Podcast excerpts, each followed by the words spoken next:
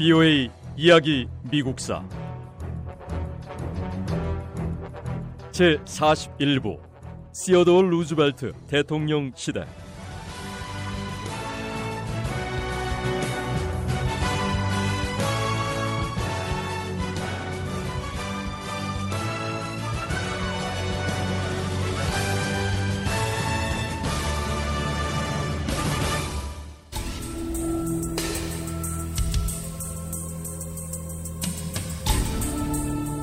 운하 건설 장소를 선정하기 위해 루즈벨트 대통령이 구성한 위원회는 파나마보다는 니카라과에서 운하를 건설하는 것이 비용이 적게 들 거라고 결론을 내렸습니다.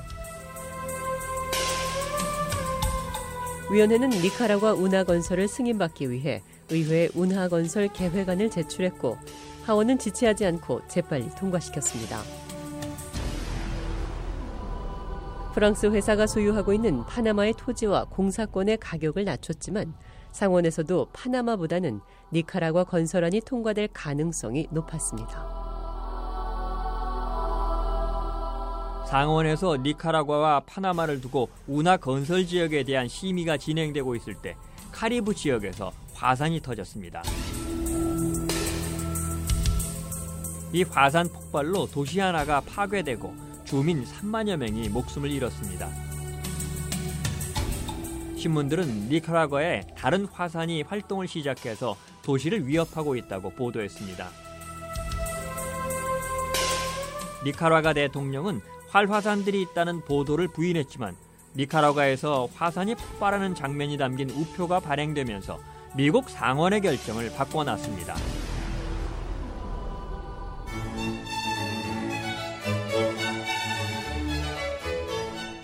니카라과에서 발행된 작은 우표 한 장의 힘은 대단했습니다. 운하 건설 장소를 두고 의회에서 논의가 한창일 때 이 우표는 의원들에게 화산 폭발에 대한 두려움을 갖게 했습니다. 작은 우표 한 장의 영향으로 니카라과 운하에 대한 지지가 약화됐는데요. 결국 미국 상원은 화산의 위험이 있는 니카라과 대신 파나마 운하 건설안을 통과시켰습니다.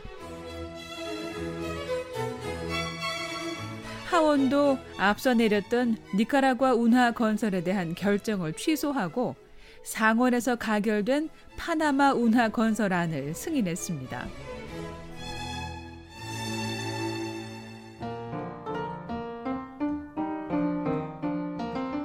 파나마는 콜롬비아의 주들 가운데 하나였습니다. 미국과 콜롬비아의 운하 협상은 순탄하게 흘러가지 않았습니다. 미국은 협상을 중단하고 니카라과와 협상을 시작하겠다고 위협했습니다. 이런 위협은 곧 효과를 보였습니다. 1903년 1월 콜롬비아는 미국이 파나마 운하를 건설하도록 허용하는 조약에 서명했습니다. 이 조약은 운하지대 10km 지역을 미국에게 제공하고요. 미국이 이 운하를 100년 동안 사용할 수 있게 하는 내용이었습니다. 그 대가로 미국은 콜롬비아에 1000만 달러를 일시불로 제공하고 해마다 25만 달러를 지불하기로 했습니다. 미국 상원은 두 달 안에 이 조약을 비준했습니다. 하지만 콜롬비아 의회는 조약을 승인하지 않았습니다. 콜롬비아 정부는 미국에 더 많은 돈을 요구했습니다.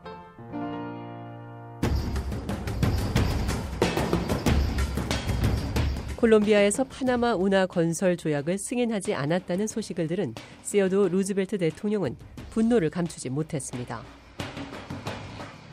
루즈벨트 대통령은 이 문제는 단순히 콜롬비아 주권의 문제가 아니라 세계 정치 발전에 대한 문제라고 생각했습니다.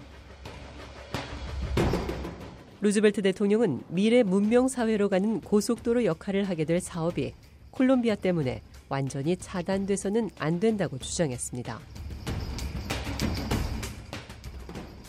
루즈벨트 대통령은 운하를 건설하기 위해 파나마를 점령할 준비가 된 상태였습니다. 하지만 그럴 필요가 없게 됐습니다.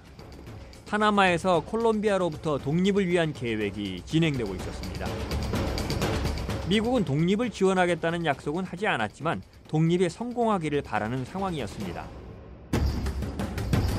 미국은 콜롬비아에게서 부여받은 옛 조약을 근거로 콜롬비아군이 개입하지 못하게 막았고요. 미국 군함 몇 척을 파나마 해역에 파견했습니다. 파나마 독립을 주도한 지도자는 마누엘 아마도르였습니다. 이 아마도르는 파나마 운하 건설권을 갖고 있는 프랑스 회사의 지지를 받았습니다. 이 회사의 대표는 필립 부나우 바릴라였는데요.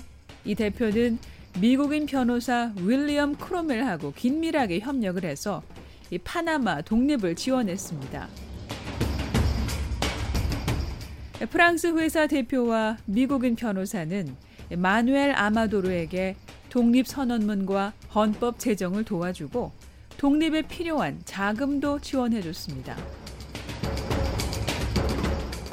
아마도르는 이 자금을 이용해 수도 파나마시에 콜롬비아 군 사령관을 매수했고 자신을 체포하라고 했던 주지사의 지지도 얻어냈습니다.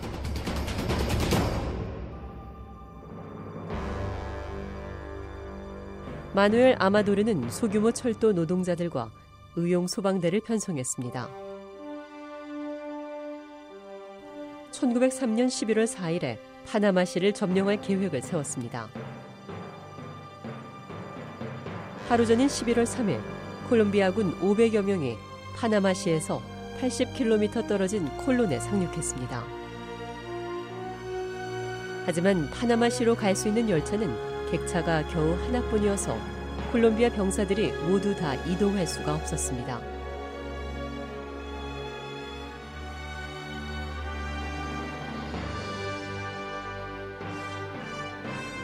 마누엘 아마도르는 시작하라는 신호를 보냈습니다. 별다른 총격전은 없었습니다. 부상을 당한 사람도 없었습니다. 파나마의 시민군들은 독립을 요구하며 대부분 공중을 향해 총을 쐈습니다.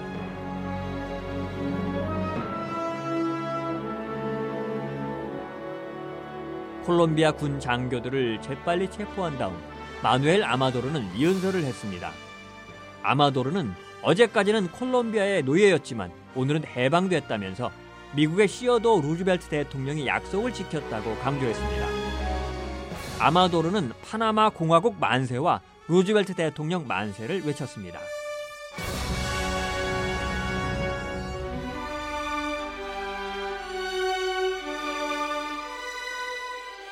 콜롬비아는 미국에게 파나마를 다시 통치할 수 있게 도와달라고 요청했습니다. 미국은 이를 거부하고 오히려 콜롬비아가 파나마에 군대를 파견하지 못하게 했습니다. 미국은 파나마의 독립을 인정했습니다. 이와 동시에 미국은 파나마의 새 정부와 운하 조약에 대한 협상을 시작했습니다.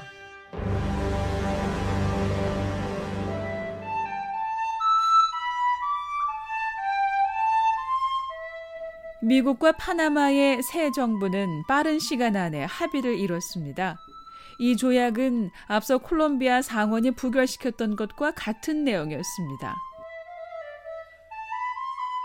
하지만 이번에는 미국을 제공하는 운하 지대가 10km에서 16km로 늘어났습니다.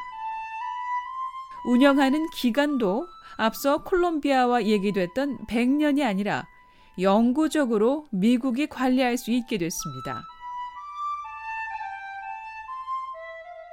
미국이 파나마 운하를 건설하고 운영할 권리를 갖는다는 이 조약은 1903년 11월 18일에 서명됐습니다.